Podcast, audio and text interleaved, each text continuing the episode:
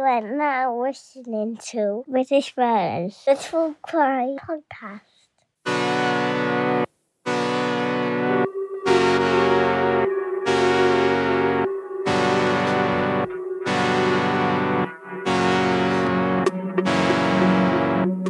Hello, everyone, and welcome to British Murders, the podcast that focuses exclusively on British murder cases and serial killers. This week, we're kind of going transatlantic, I would say. I've got my friend Zevon Odelberg here from Kinda Murdery podcast, and I believe we're going to do some American British true crime kind of murdery story. Zevon, welcome to the show. Hey, Stuart. Thank you so much for having me. It's great to be here. And yes, Kinda Murdery, my podcast, we do tell American murder stories. Now, I'm not sure I ever made the conscious decision to not tell a murder story in another country, but so far I've only told American murder stories. I grew up very rurally. And so when I first started podcasting, my instinct was to look for stories in very rural places, of which America, with its vast expanses, is chock full of deserts and backwoods, etc. So I think I just kind of naturally fell into telling American only stories. And then, as you know, found your show and loved it and reached out to you. And now we're friends. And that's that. But yeah, I'm very excited to be here. And uh, I'm going to tell you about an American murderer who killed someone in Britain. Tell us about sort of your history and your background. How did you get into doing this kind of thing? So I spent 15 years as a Hollywood executive working at Fox and Disney in television and film distribution, living in Los Angeles. And over the course of that time, I made various friendships in show business. And then Disney bought Fox, and I got my contract bought out, which is a proud man's way of saying I got laid off. And then right after that, the pandemic hit. So I was sitting around with nothing to do, and I have a close friend who lives in New York who's a producer, writer, director. And this was right at the time during the beginning of COVID when things were just really awful in New York. It was awful. They were stacking the bodies in the streets because the morgues were full. And so I thought of him and his family and I called him up and I was basically just to say, Are you guys okay? And he said, Yeah, we're fine. And I've started a television production company that has now suddenly become a podcast production company because that's what we can make. And without even really thinking, I said, Well, I've got an idea for a podcast because he was doing podcasts specifically and explicitly focused on crime. So I, I said to him, I've got this idea for a podcast. It's called Kinda Murdery Ghost Towns of the Mojave Desert. And you basically go through the Mojave Desert and you find these little towns, which often are sort of silver Airstream meth lab hovels and you look into the history of those towns and find out how they became the way they are today. So let's have before we get into the story then, let's get into because I know you're a health advocate. Right. So I have cerebral palsy, which is a, a nervous disorder that inhibits motor function as well as physical development. Uh, I'm very lucky because mine is very mild. And I've been lucky enough to have medical care that could help me become as normal as possible. That said, I've had my left side surgically rebuilt three times. And before that, I was pretty close to Quasimodo in the way in which I would get around. But then through a combination of essentially my parents, the way they chose to handle it, and the fact that I was relatively able passing, I spent most of my life in very serious denial about having CP. That was really toxic for me because what happens is if you don't admit to yourself that you have a disability, you start coming up with other reasons for why things are really difficult or why you're failing. I would be telling myself things like, you're lazy, you don't work hard enough. You I would give myself all these reasons to explain my physical difficulty that weren't the quite obvious you have a leg and a half, not two. I have a whole left leg. I don't want to mislead anybody, but to a certain extent, I'm carrying it around as opposed to kind of getting your natural energy return that most people have when they walk or run.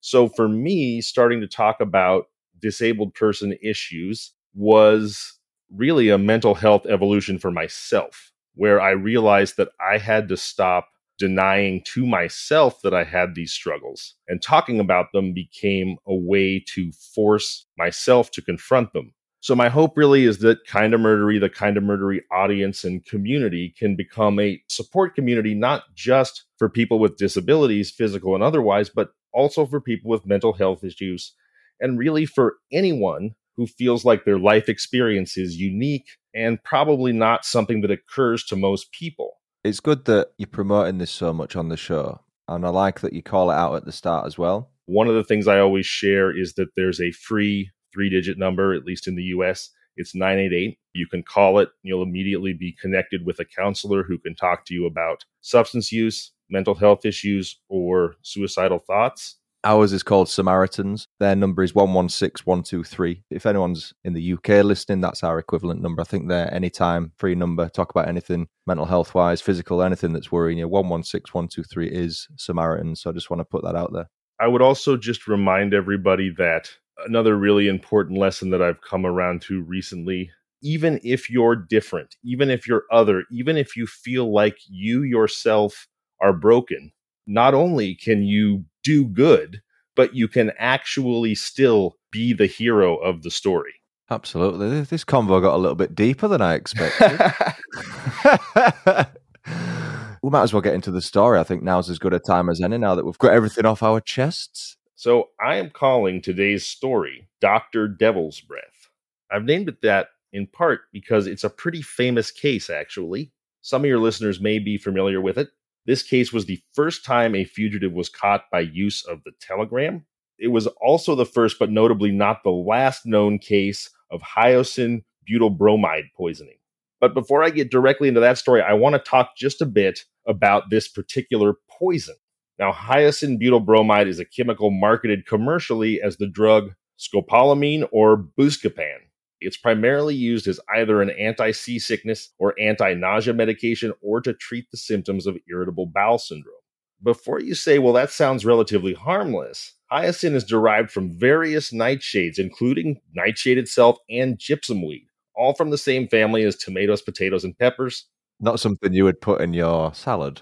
Yeah, exactly in the US, particularly in rural areas like I'm from, where we run a lot of sheep and cattle, we call jimson weed loco weed. Loco being the Spanish word for insane because if your livestock eats it, they trip out, act loco, and die. But in fact, jimson is a nickname too. It's an American marbles in the mouth bastardization of Jamestown weed named after British settlers of colonial Jamestown, Virginia, who experimented with eating the plant as a recreational drug and, like today's sheep and cattle of the American West, tripped out and died. That's the raw plant, of course. Now, the murders I'm going to tell you about today feature the commercially synthesized drug, which has another evocative name in Colombia, where it's a favorite of cartels and kidnappers because of its ability to induce a long lasting, deep, coma like sleep. They call it devil's breath, but functionally, what we're talking about is the well meaning friar's sleeping potion from Romeo and Juliet here. But you take too much and you're dead. So let's get to the devil's breath murder, shall we? The main story I brought you today happened way back in 1910, but I'm going to open really quickly with a devil's breath murder from 2019. Stuart, I know recently you did the story of Stephen Port, the Grindr killer. Mm-hmm. The story I'm about to touch on here involves another Grindr killer, actually Grindr killers, that used Grindr to find stock and murder their victims. They were a killer couple. I'm going to take a quick dive into a very recent killer couple story from 2019 that shares key themes with our upcoming Dr. Devil's Breath story and demonstrates the continued relevance of hyoscine poisoning. And when I say it shares key themes, it's hyacinth poisoning, killer couples, and something of a love triangle. So look out for those three things in both stories. Our killer couple in this 2019 murder story are 25 year old Joel Osei and his girlfriend Diana Cristea, 19. These are British killers, by the way. This oh, is a British you. murder story very so kind. Osei, Joel Osei, referred to Cristea as his Romanian goddess wife. They killed in 2019 and were convicted in 2020 of murdering Irish dance champion Adrian Murphy and poisoning another man whose identity remained confidential with, you guessed it, devil's breath. Diana Cristea knew all about Joel Osei's murderous ways. She kept in touch with him the entire time he was in his victim's flats, She told him, ask for the Wi Fi once you get there. And she messaged him during, probably before the murdering, but during one of these murderous escapades. She wrote to him, I love you, my weird little satanic wizard. A nice pet name there. Yeah, my weird little satanic wizard. Osei targeted his first victim using the fake name Remy on the dating app Grindr. He went to his victim's flat in Walthamstow. You'll have to tell me how I'm supposed to say that. Might be Walthamstow, I would have Yeah, thought. probably. Us Americans don't know how to speak English good. We Stow. me no speak English good. Okay, so he went to his victim's flat in Walthamstow under the guise of casual sex on May 30th, 2019. But instead, he poisoned his 40 year old victim's orange juice using scopolamine, another name for hyacinth, whatever, whatever. It's hard to say all these scientific words. He went to the bathroom, secretly brought the orange juice into the bathroom, and dosed it with the anti nausea drug. So, as I mentioned earlier, scopolamine's been used in South America, particularly in Colombia, where it's referred to as devil's breath because it's used to incapacitate kidnapping victims, usually, rendering them deeply unconscious for long periods of time. This is what Joel Osei gave to his first victim, and his first victim survived and is therefore anonymous. Testified at the trial, but under the guise of anonymity because he didn't want his identity or life to be revealed. So while his victim lay unconscious, Osei helped himself to more than 2,000 pounds worth of property, including Ray-Ban sunglasses, bank cards, wallet, iPad, iPhones, two laptops, a PlayStation, and an Amazon Alexa. Cristea, the girlfriend, later put many of these items up for sale on, and this is the first time I learned about this particular website. It's called Shpock, Shpock, which yeah. I was previously unfamiliar with, but I now understand to be like a British eBay. Kind of. It's because eBay charges so many fees. Mm. It's like Facebook Marketplace. I would compare it to that. You don't pay fees and stuff, but it's also not as regulated, I suppose, as eBay. So yeah, they put all the stuff up for sale on Shpock.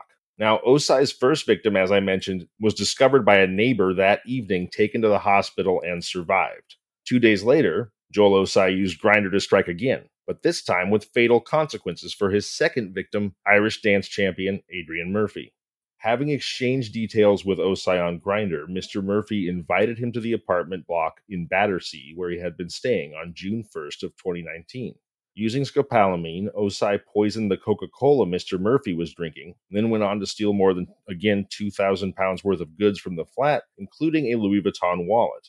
The following day, by which time Mr. Murphy had died, the defendants, well, Osei and his girlfriend, the murderers, created a PayPal account in Murphy's name and tried to buy diamonds worth $80,000 from a jeweler in New York. Mr. Murphy's bank cards were also used on two occasions to order food from Deliveroo. So Cristea, the 19 year old girlfriend, put some of these stolen items up for sale online, and on Shpock she wrote, brand new Gasper Louis Vuitton wallet comes in a gift bag. And then on June 4th, three days after his encounter with Joel Osei, Mr. Murphy was discovered dead in his flat. Together, Joel Osei and Diana Cristea planned these ruthless attacks, which cost the life of Adrian Murphy and seriously injured another victim. Their sole motivation was to steal property and make money from their victims. Now, at the trial, the prosecution was able to link Osei and Cristea to the crimes using a variety of evidence, including telephone evidence and CCTV evidence. The crucial evidence was given by the surviving victim, who was able to pick out his attacker from an identity parade. CCTV footage shown to the jurors showed Osei leaving both Mr. Murphy's address and the surviving victim's address with bags of their property, which he then passed on to Cristea to sell online. However, Cristea and Osei had a falling out, and Cristea called 999 and told the operator about the drug killing. This enabled the police to identify the drug that had been used. Police also found a number of the stolen items at her address and text messages between herself and Osei, which evidenced their plan to commit the crimes. Joel Osei, 25, was found guilty of murdering 43 year old Adrian Murphy and administering a poison or noxious substance to endanger life following a trial at Croydon Crown Court, which concluded on Friday, October 23, 2020. Osei also admitted two counts of theft and eight counts of fraud. His girlfriend, Diana Cristea, 19, was also found guilty of murder, administering a poison or noxious substance to endanger life, eight counts of fraud, and two counts of theft in the same trial. Joel Osei was sentenced to a life term with a minimum of 32 years. Cristea was also sentenced to a life term with a minimum of 16 years. So, uh, there you go. That's a killer couple Devil's Breath murder story that even features a love triangle of a sort, right? And those are all components of the main story as well. Now let's talk about the very first recorded case of murder by hyacinth butyl bromide or Devil's Breath. This is a story and a murderer that I'm calling Dr. Devil's Breath, but who is better known by his real name, Dr. Hawley Harvey Crippen a killer whose heinous mutilation of his wife's body turned him into an infamous national celebrity. So famous, or notorious, in fact, that his waxwork stood in Madame Tussauds Chamber of Horrors in London, as did his actual spectacles, until the Chamber of Horror closed in 2016 to be replaced by some Sherlock Holmes themed exhibit, which is a weak choice by Madame Tussauds, if you ask me. That's disappointing. Not that I want to you know, see his actual glasses, but that would have been cool. I've never been to the London one. The story will continue after these quick messages. And now, back to the story. Is this a name you've heard before, Stuart? I think I've heard it before. I don't know if that's because of our conversations or I've probably stumbled across him at some point. So I had not heard it before, before discovering the story. And my research led me to believe that he was so famous in Britain in part because he has a distant family member in America who, whenever he visits London, gets the stink eye from customs. And they make some comment about, oh, you're part of the murder family. but who knows? I had not heard of him, but I discovered this story and I found it extremely compelling. So here we go. In 1893, Hawley Harvey Crippen married his second wife, Cora Turner, in Jersey City, New Jersey, USA. Seven years later, in 1900, they moved to London, where Hawley was employed as a representative for Munyon's Remedies, a company making homeopathic remedies, while Cora, using the stage name Belle Elmore, had aspirations to be a music hall artist. Unfortunately for the Crippen family, Bella had zero talent. None. In fact, neither Bella nor Cora, as I just alluded to by calling it her stage name, was the real name of Mrs. Crippen. She had been born, and I'm going to butcher this, as Kunigunde Makamotsky, and was the daughter of a Russian Polish father and a German mother. She was also a very overbearing and dominant wife. Her husband supported her ambitions to be at first an opera singer, and then, when it became clear that she couldn't really sing, all she really managed to get out of her showbiz career was a few showbiz friends and the position of treasurer of the Music Hall Ladies Guild in London. So we know from the outset that they went to London to pursue Cora's dreams or Bella's dreams, depending on which name you choose, of being first an opera star, which of course takes a tremendous amount of talent, and then essentially a British vaudeville star, which also takes a tremendous amount of talent. And she could do neither, which means that we're dealing really with a bitterly disappointed woman who has been reduced to keeping financial notes for the local club of all the ladies who actually can do the things that she wants to do. Oh, that must be hard. I would think that that would create a deep degree of unhappiness, one for which I have a fair amount of empathy. But that's where they are. That's what's going on with the family. So in September 1905, Dr. Crippen and his wife took a lease on 39 Hilldrop Crescent in Holloway. Part of the thinking behind this move to a new house was that they could now have separate bedrooms. According to Dr. Crippen, Belle or Cora had never really been a sexual person, and according to what he would later say, all physical relations between them had ceased by 1907. Now remember, the murder occurred in 1910. Crippen, meanwhile, had fallen in love. The object of Dr. Crippen's desire was Ethel LeNeve, a typist who worked for him. At about the same time that Crippen and Belle stopped having relations, Crippen and Ethel became lovers, and that situation continued from 1907 to 1910, the very dawn of 1910. Because on the evening of Monday, January 31st, 1910, the Crippens threw a dinner party for two close friends of Belle's, Paul and Clara Martinetti. The meal passed pleasantly enough, except for one incident. Paul Martinetti asked to use the toilet, and when Crippen didn't escort him upstairs to show him where it was, Belle viciously berated him. Belle was furious with Hawley Harvey Crippen for not walking Mr. Martinetti to the loo. By the time the Martinettis finally left, it was around 1 a.m. on Monday, February 1st, and it would be the last time that anyone saw Belle Elmore Crippen alive. Over the next week or so, people began to ask where Belle was. Crippen said that she'd gone to America. As the days passed, the story was changed, and now she'd fallen ill.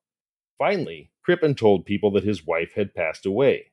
There was, however, one big problem with this. Ethel LeNeve had started wearing some of Belle's jewelry, and by the end of February, she had moved in with Crippen at Hilldrop Crescent. Friends grew suspicious, and in due course, those suspicions were passed on to the police. So on the 8th of July, so already we're some seven months after the presumed murder date, six months after. Chief Inspector Walter Dew called at Hilldrop Crescent, where he found Ethel alone. Crippen was at work, so Dew visited Crippen there, and the two returned together to Hilldrop Crescent, where Crippen happily showed the officer around the house.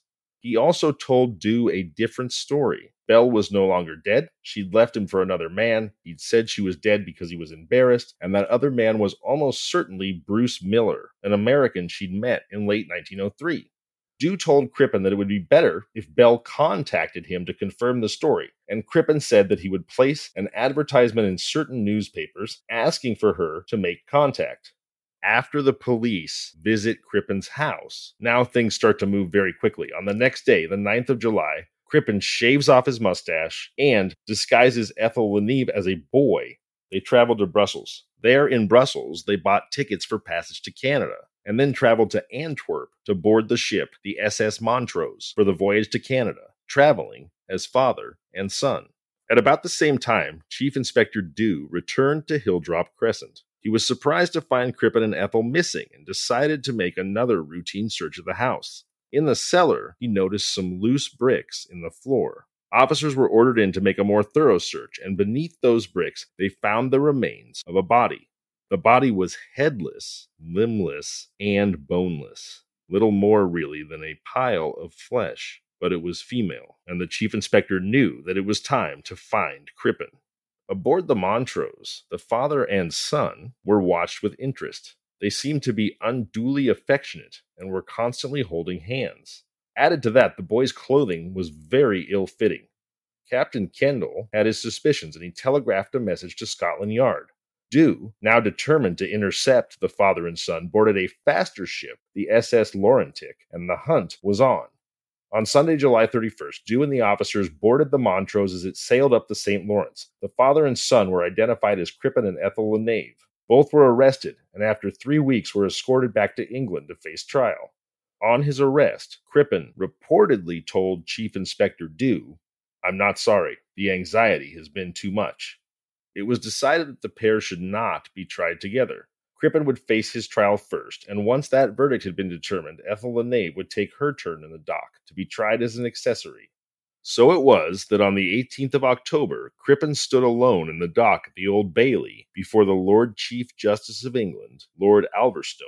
The proceedings would last until the 22nd, which is just four days, relatively meager trial length for such a serious crime.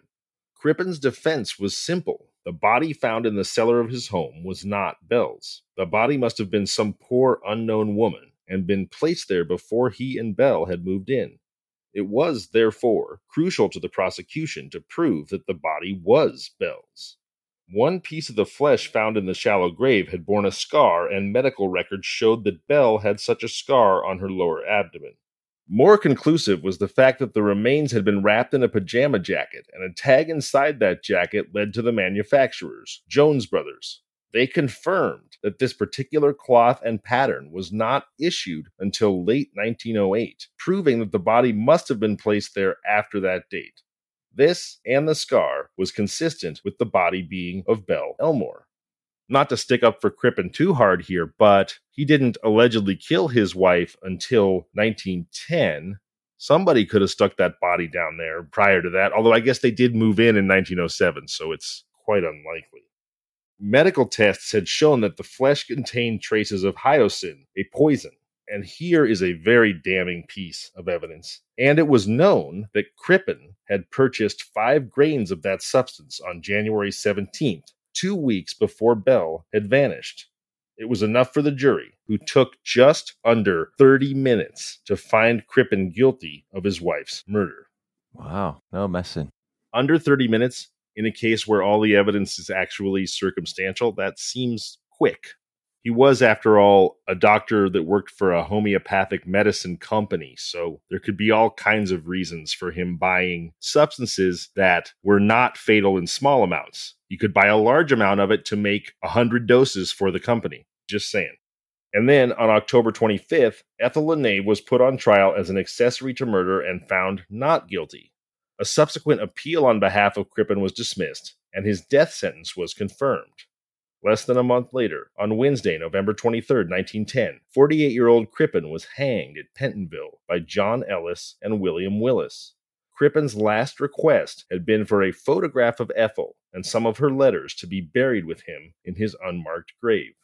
That request was granted between the alleged confession of Chief Inspector Drew, the scar, the death by poisoning, the poison that Crippen was known to have purchased shortly before his wife's death, the same poison that killed her, and the transatlantic flight with his mistress, the case against Harvey Crippen seems pretty open and shut, right? Wouldn't you say, Stuart? I would say I'd probably have thought he's guilty, yeah. It seems clear cut, but not everyone, even today, thinks so. Notably, a distant relative of Crippen a James Patrick Crippen of Ohio. That's Ohio, USA. He's the second cousin, three times removed, of Dr. Hawley Crippen.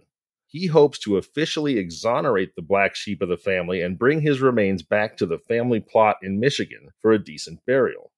The evidence says the man should be pardoned, he says, but everyone thinks of him as a murderer. Every time I go through customs in England, someone's made a comment about my name, linking me to the murderer. The torso was identified as Cora Crippen's by a scar. The doctor was shown to have bought a large amount of the drug that killed her. This we know. But could it all have been a huge miscarriage of justice? Was Crippen innocent after all? A growing body of people believe so, including the family member just mentioned and forensic scientists. There is, in fact, a campaign underway to clear his name.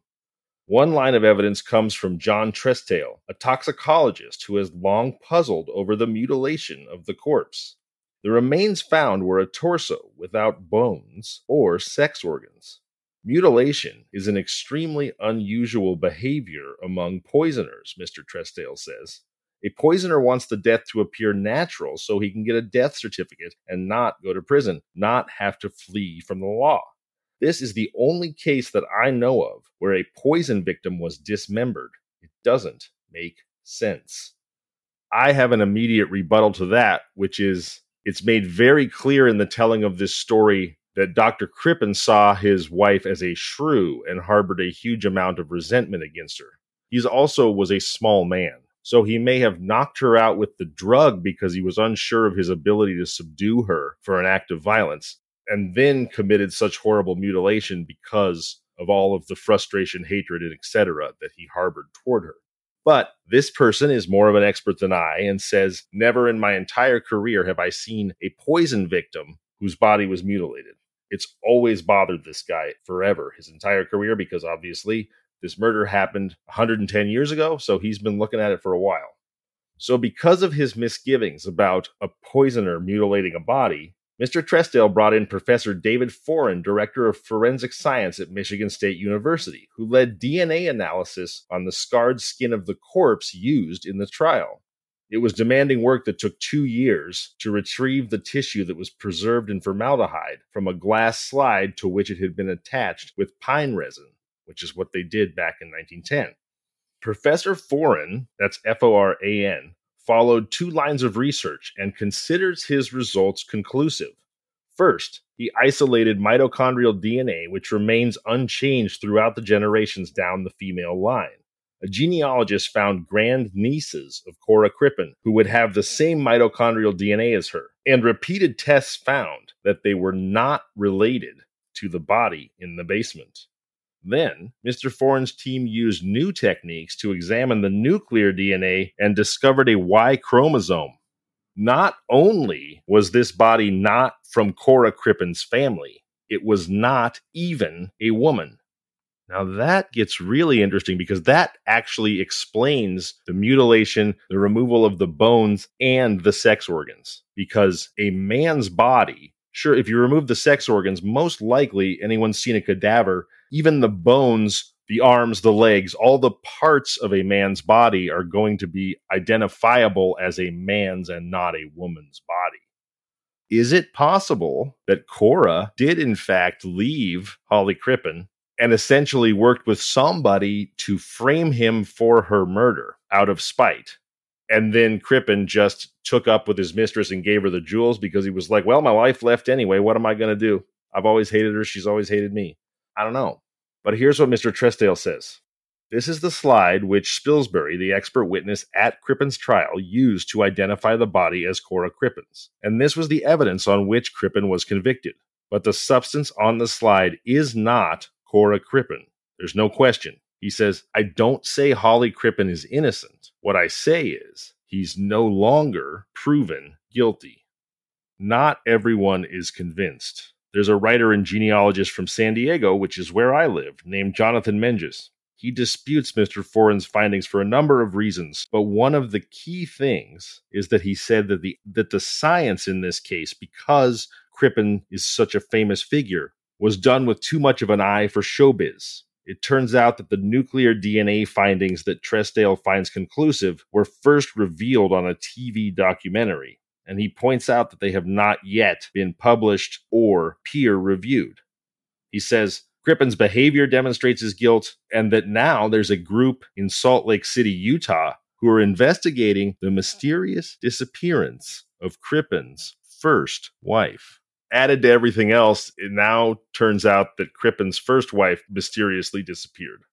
Of course, the scientist says it's gonna be published in a peer-reviewed journal. It just hasn't been yet. So there's some back and forth among experts, each of whom has a vested financial interest in being correct. One of them wrote a book about how guilty he was. The other one did groundbreaking DNA re- research that found him to be no longer proven guilty. So believe what you want. He seems pretty darn guilty to me. On the flip side, the guy that did the DNA research is a professor at Michigan State University. It's a well regarded university. It's a little bit hard to believe that somebody in that position would just kind of cowboy their way through something this important. So there's a bit of a question mark here at the end. So if he was peer reviewed and let's say categorically was found not to have been the murderer that he was convicted of being and ultimately killed for.